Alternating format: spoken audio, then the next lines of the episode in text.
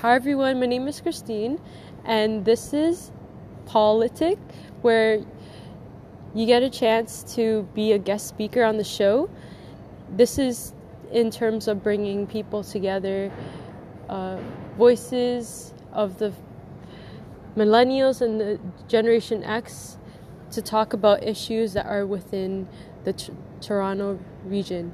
And here we have is our guest speaker, Jorge Cordero. And would you mind please telling me more about yourself? So, hi everyone, my name is Jorge Cordero. Uh, today I'm going to be speaking about immigration and citizenship in, uh, in the Canadian context. Of course, this being this a municipal episode, um, I know citizenship and immigration is a national topic, it's a federal topic, um, and it's being an election year, it's going to be exciting to see what's going to happen. But just to keep the conversation, I will give you some background, and then I will try to keep it in context with the municipal context to see what Toronto has to offer. Okay, so uh, tell me more about how you got to Canada. So, how did I end up in Maple Country? Well, um, I came here in 2011, and I was uh, uh, privileged enough to come here as a landed immigrant, thanks to the sponsorship of my family. Uh, so it was me and my mom that came here in 2011. Um, years after, um, probably maybe five years in 2016, I became a citizen, a naturalized citizen, and that was because I there was a lot of policy change because I came here when the Harper government was in power, and then in 2015 the Trudeau government came in power, and they lowered the required years for a person to apply for citizenship. But my mom and I weren't sure still, so we wanted to wait another year, and so five years came around, and we finally got our citizenship. So, coming from another country, I'm pretty sure you experience a lot of things that are different um, here in Canada.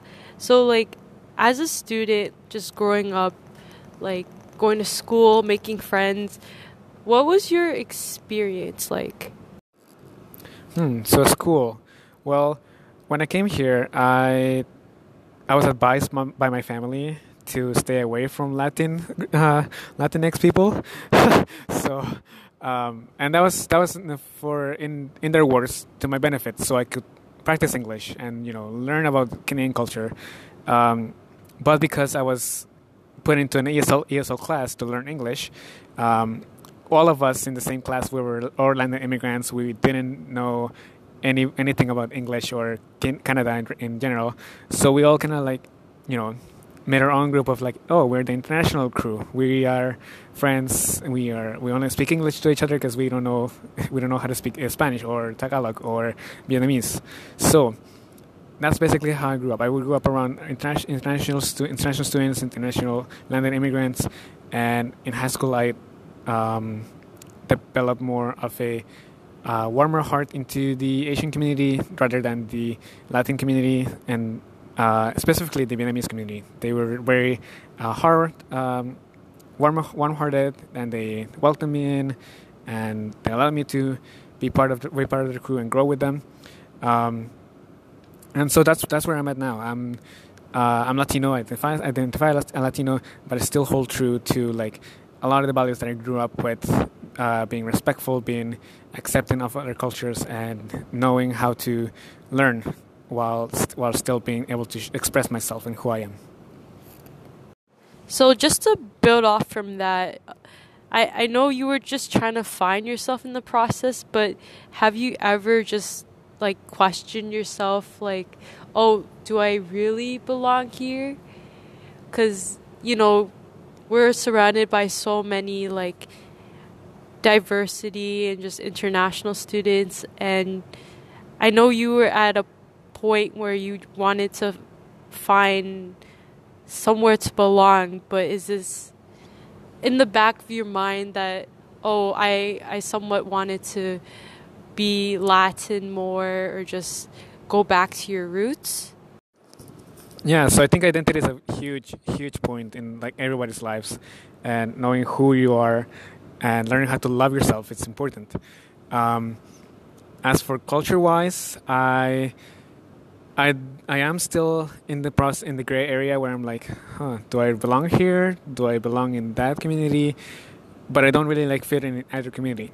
So um, we had a chat um, some time ago in our VSA uh, about our identity and our um, Canadian identity and how we can, you know, express ourselves here and maintain our own culture. So uh, the speaker that we had, uh, I asked her about the, the question, like you know, like maintaining my identity, knowing where I am, knowing who I am, and she had to go through the same experience. She actually had the reverse experience from me. So she was from an Asian background, and she was she grew up surrounded by Latin people.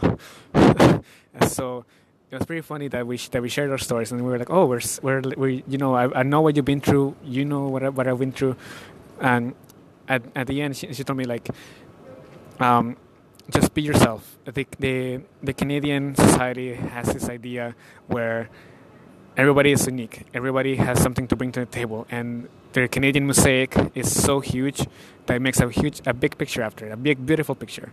And compared to the U.S., where everything is supposed to be one way, Canada allows for people to be more free and to be expressive of who they are, and show their culture and share their culture. So, I think it's. I think I did go through through to the point where I was questioning myself, questioning my identity, and it was rough. But knowing who I am, knowing that I'm Latino, and I, I know my, I know myself, and I love myself, and I know um, which community I can, I can fall back on. It's huge, and it's important to, for everybody to know. Yeah. So um, thanks for answering my question, and just following from that I feel like culture plays a really big part of people's lives here, and for Canada has for some times recognized through the Charter of Rights and Freedoms. Do you see the values of multiculturalism honored and respected in our everyday lives? Um, I think if we talk about our day to day lives, it's hard to notice if there's any anything wrong. And that's, that's speaking of from my experience. I don't really find there's a lot of harassment from my way.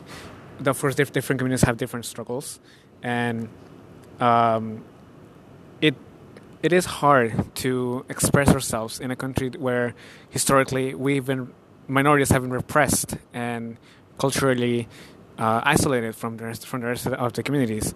Um, for example, I can go back to like the 19, 1920s, 1930s, where there was the Chinese ban, where Chinese immigrants were not allowed to come into the country. Um, or in World War II, when the Japanese internment camps were were brought in.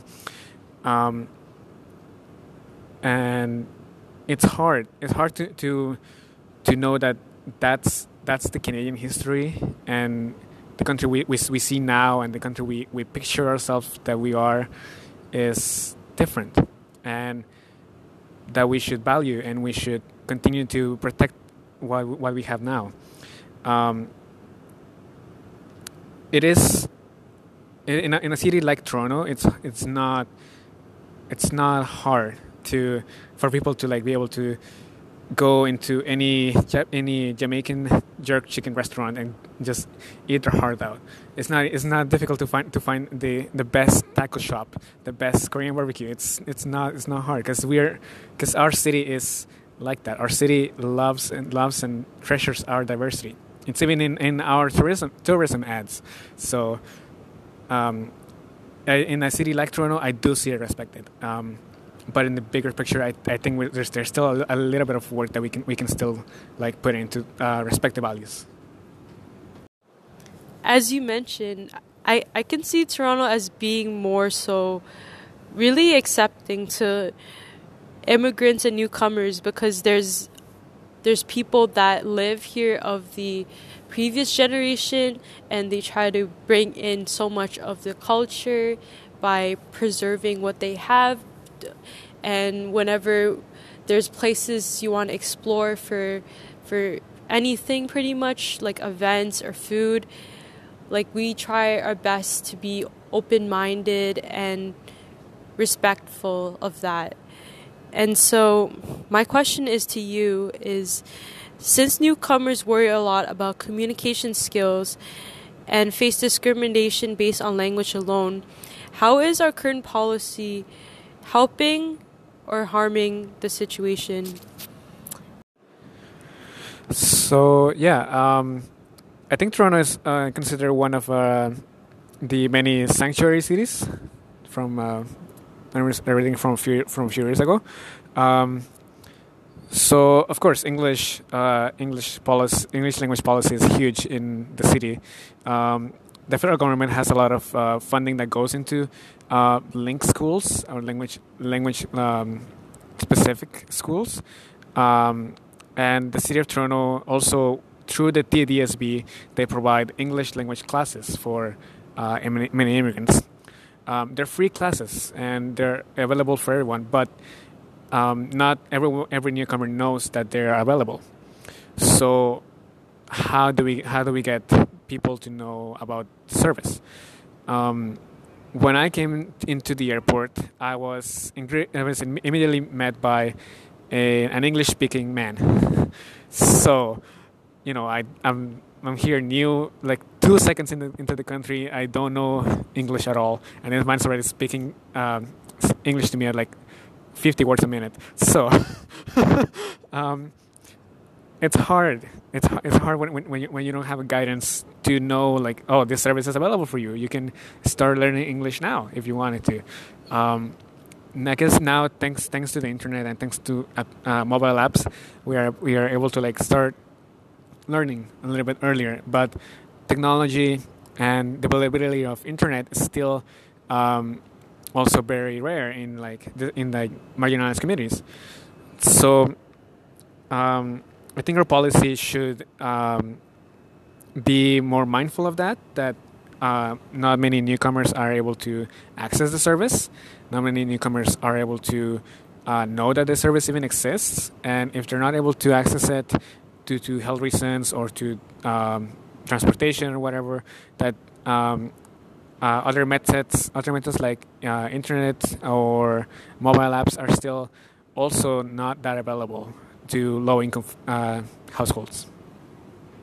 So it's great that Canada really does offer services um, for newcomers that come to the country because for many people it's it's really hard just to like adjustify just like the new lifestyle and especially like when you're whenever you're trying to find a job or just trying to make friends with people like english is is an asset like whenever you're trying to get to anywhere you want to go so my question is um, is there any various immigration streams that are available for newcomers uh, in terms of services that are provided within Toronto?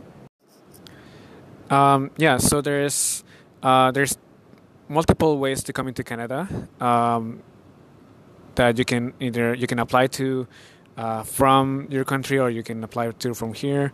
Um, some of the main ones are refugee status um, permanent residents and um, international students.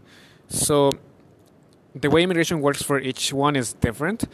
Uh, immigrants need to come in as actually as uh, refugee claimants. Then they they then must go to court and um, make their, make their case as to why they must be given refugee status here. And that's a long process, especially because we, we have we have a huge backlog of uh, cases that that, that, date back to like 2014, 2013. Um, as a landed immigrant, you are considered a permanent resident. So permanent residents can do basically anything that a Canadian can do except for vote.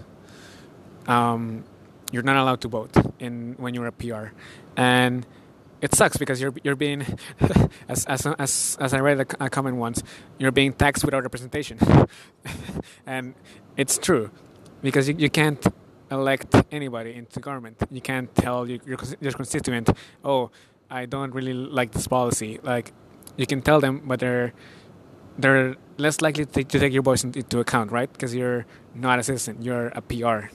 So I think we, sh- we, sh- we, should lobby more for that, for that, um, for PRs to be able to voice voice themselves, right, and participate a little bit in, in more open elections. Um, and then we have international students. International students pay, uh, depending on the school, about four times the domestic tuition, which which is bl- mind blowing. First of all, um, and um, after they are they have completed a, a, degree here or a certificate or anything any credential here, they are then able to apply for a work permit. Um, after their work permit, they are then um, able to work here for about a year and then apply to be a permanent resident. Um, the process is, of course, very long, very tedious. Uh, finding a job here can be hard, especially if you're an international student. Um, but there's there's there's many ways to like be able to like apply here. Um, can they be better? Yes, of course they can be better. But um, I think it's it's great that we have at least different options for people to come into Canada. Well, speaking of uh, international students, uh, they they do come from countries that were privileged and had enough money to come to Canada for education. And since you mentioned that international students pay twice of the amount for education, uh, how do you think they'll be able to pay off without the provincial government funding for their education? Um, so hashtag fight the fees. You know, um, international students do pay. They pay way way more than their their that we than what we play what we pay here. Um, during the 2017 um, college faculty strike, um, it was noted that colleges treat international students as cash cows, as piggy banks, because they pay so much money to study here. And so they fund a lot of the operations of the college. Um, now, I remember talking to a friend of mine and telling telling me that um, they had to take out a huge, huge loan in the country to come here, and that interest would be building up, and they would have to be paying back as they work here, and um, of course, if you're not if you're not if you don't come from a from a wealthy family, it's hard. It's not easy for you to to be able to like just pack up your bags, apply for a for a student student permit, and then apply to university here. It's it's difficult, um, and I think we we we can, we can a lot in like the Southeast Asian uh, immigrants and also the um, the different communities from Latin America that, that, that come to study here. Um, recently, I've, I've have experienced and seen and met, met many many students here that are studying from Panama who are being sponsored by the government to, to study here, and that's for their own like uh, national development, right? So, um, if other countries had programs like that, like you know you, you, you can send your people to study English in a foreign country to for let's say like eight months, and then they can come back to your country and serve a greater purpose to your country to develop your country even more. Like Panama is growing fast, and um, it's because they are putting money into their people. They're helping support their people to like develop themselves, right? And then in turn, that gives back to their country, and that gener- just generates growth and growth and growth. And um, I feel like if more if more nations would be able to like um, have programs like that where they are able to support people's dreams, people, people's aspirations to to learn new languages, learn new experience, um, there would be a much much um, higher growth rate around the world. So you mentioned how international students do try to find a way in order to um, survive through the years of undergrad but you know going from schools that you were at like with international students what what kind of services are provided for them in order f- to be financially stable? Cuz obviously OSAP is not funded right? So right. So um I guess to add on it, um, international students are are able to like work 20 hours a week, but 20 hours a week doesn't give you a lot to like live on, right? It's just not enough, especially with minimum, with minimum wage right now. It just should be should be fifteen dollars right now. Right now. Um, but uh, to touch again on, on my friend's experience, so they had to take a huge loan from the country to come here and study. And, and I studied in George Brown, and it was it was a huge amount. It was like something like five hundred thousand, and this was just for like a postgrad. So the postgrad is you already have a you already already have a credential. You only have to do a fast track program now, so you just have to do sixteen months in one go, uh, including summer semesters. So it's because that because because that, that, that was a loan, um, the interest will still rise, and whatever money they they make, they have to send back, right, to be able to like pay off the loan. Um, and the loan is not provided to the government there; it's provided to a private lender. So the private lender can do basically whatever whatever they want because it's not regulated, right? Um, and then once once once they have the, their job here, um, after they graduate, after they apply for their work permit and they find a job here, and let's say it's a well-paying job, they're still gonna be able to be like having to send like seventy percent of that back to pay off their loan.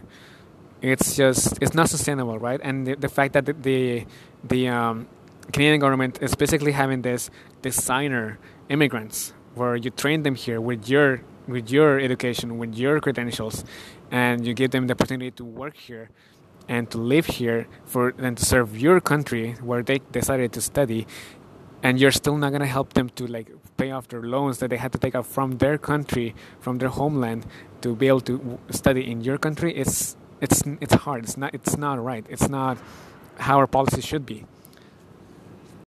So we have a few questions just from the crowd that uh, submitted our questions, and it our first question is identified in the recent report by Washington-based Pew Research found that Canadians are least likely to blame immigrants for crime and terrorism.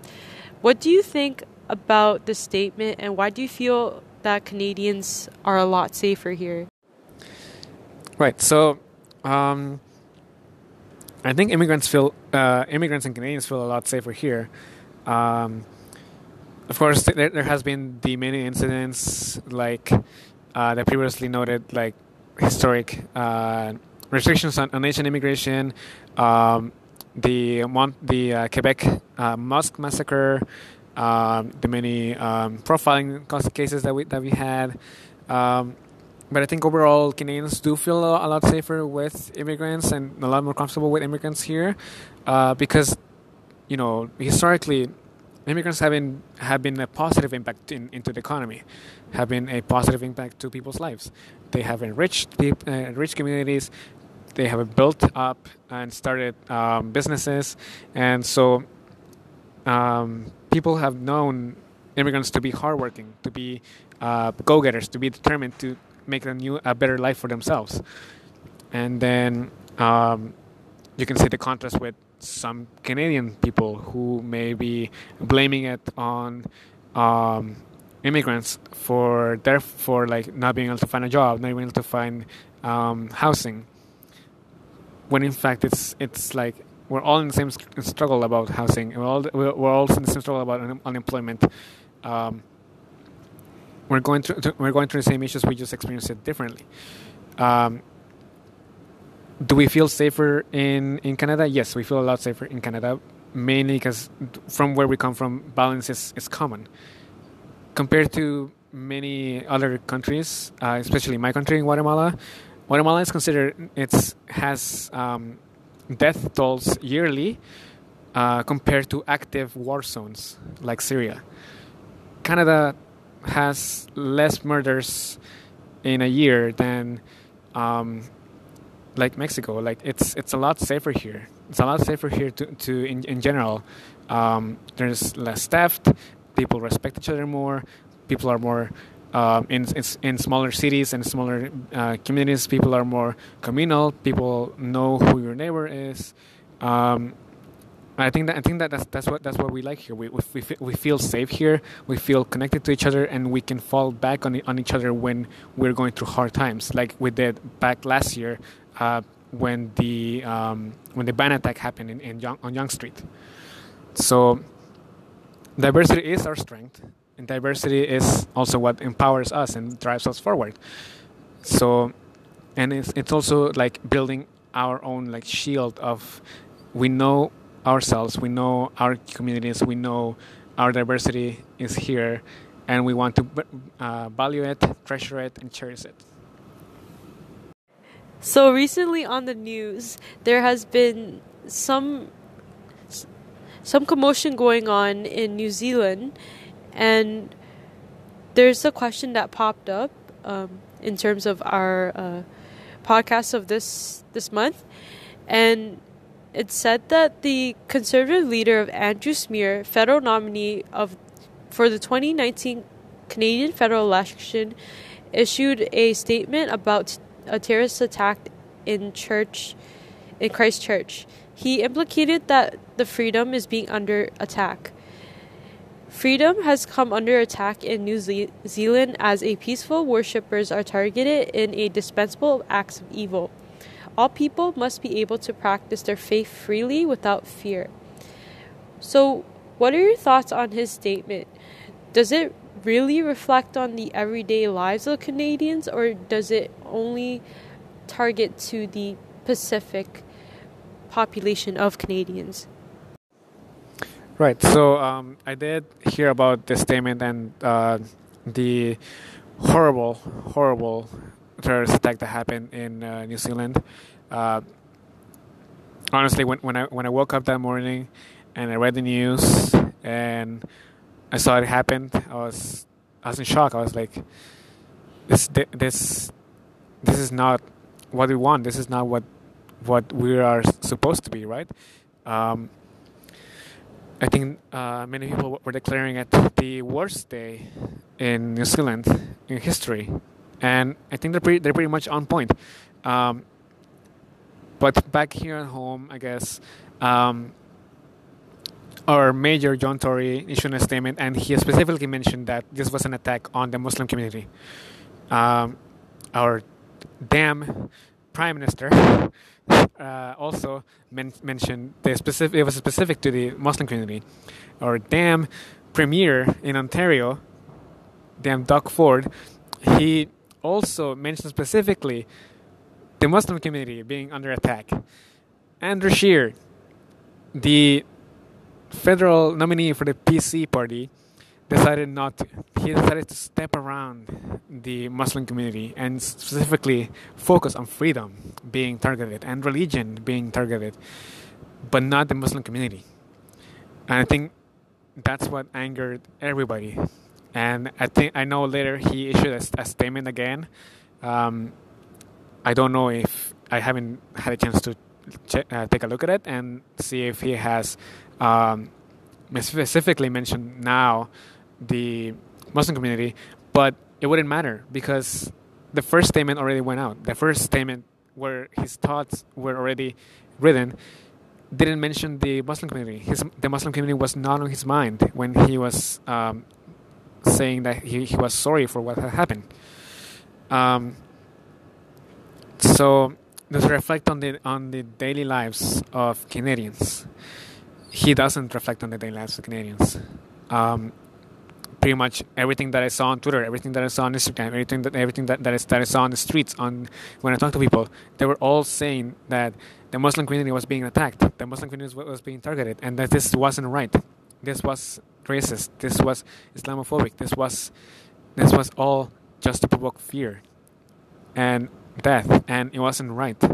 And um, for for Andrew Scheer to come here, come and issue a statement and saying that it's not, um, not even recognizing that the attack was on uh, people who uh, practice a, a minority religion in New Zealand.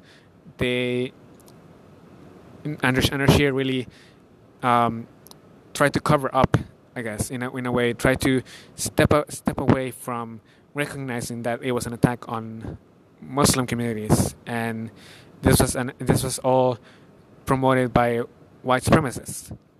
Um, I read later on that the white suprem- the the, the uh, terrorists who had carried out the attack had written the the um, the Quebec um, Montreal mosque attack um, names on on his AR-15 as an honor to, to to that man to our Canadian attack back a few years ago, and it's it just it just shows you like that the depth of how white supremacists can be found all over the world and how we we although if we, if we feel safe there's this isolated attacks that make that make us question like are we really being protected by our government?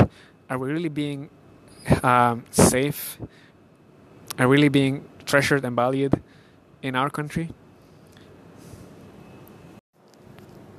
So, like, uh, just to wrap up, we we kind of noticed there's a lot of uh, stories and just experiences out of people who live in Canada, and I know for like just newcomers that come here, they they should be really thankful and grateful of like all of the resources that we offer uh, as a country, and you know, as well communities and organizations that have been well known and established in accepting people of all kinds of identities. And and so what do you think as a country let's say five to ten years from now um, in accepting more immigrants do you see it as a a greater greater chance a greater possibility or you're not sure yet because the federal election is coming up, so there might be somewhat of a change in policies in how immigrants will be accepted into the country. Yeah, so uh, I think we know our privilege to be able to be here. We are thankful for the opportunity to, to be here. Um, but we also have uh, we have rights, right? We have we have lives here, and we recognize that there are things that can be better. There are things that can be improved, um, and um, in the next in the next five years, let's say, um, the liberal government uh, announced a few years ago that they were uh, taking up to three hundred thousand new refugees every year. Now that's a, that's that's a big goal, but it's not something that they haven't done before. Uh, during the Vietnam War, they took 300,000 immigrants, 300,000 immigrant uh, Vietnamese uh, refugees, and now they want to do that yearly, which is great. Like our you, you, have you seen our birth rate? It's like flatlining. So we need we need more immigrants. We need we need more immigrants to uh, continue our growth, and, continue our um, to like, empower our economy. Um, now, because it's an election year, um, I do hope that we are able to stay away from a conservative government um, and have more policies that are that are um, opening doors to immigrants, not shutting down doors and avenues for people to come in. Um, we have um, a skilled worker shortage, and immigrants help to relieve that. Uh, well, that's that's what that's why we have the seasonal immigration work program here, uh, where people where people come from uh, other, country, other countries to work in farms, help out with agriculture here, and then leave and go back home. That's one that's one of the, the key programs that keep our economy, our food uh, supply going, and I really, really, really, really, really, really hope that uh, when Canadians go to the polls on October, by the way, register so that you are able to vote, um, so that we can vote for a good government, for a government that will value our multiculturalism, that will that will protect our rights as immigrants, as citizens, as uh, marginalized people, as uh, the beautiful Canadian mosaic that we are. All right. So, any final words uh, before we go? So, uh, yes, final words. Um, everyone who is a citizen listening right now, register to vote. Register to vote and head to the polls. Learn who your uh, who your nominees are for your riding. It's not that hard. Um, if you're doing your tax your tax returns, make sure you click yes so that you know you're registered already and you're able to like just get that card in your mailbox. Head to the polls, early polls or late polls, whatever you want, and vote. Vote, vote, vote. Get involved. Know who know who you're voting for. Know what's coming uh, because we need that. We need people to be active, to be voting, to be engaged, and to know what's going on. Um, I am still finishing my school in George Brown, so I'm not sure there's much I can plug here other than just follow me on my Instagram, I guess, for any updates. Um, that's J C W A S H E R E um, on Instagram. Just look it up. You'll, you'll, see, you'll see my face, find my orange hat, and that's it. Everybody, take care. Um, of course, get registered to vote, and make sure you know you take care of yourselves and learn to get involved. All right. Thanks for listening, and also uh, stay tuned for any future episodes that will be featured in our uh, page that will be on Facebook, Politic. And if you would like to be a guest speaker on Politic, please do send a message. It's on the right side of the page where you could send a message um, or send an email as well through our about page. And yes, stay stay safe and stay warm. Right.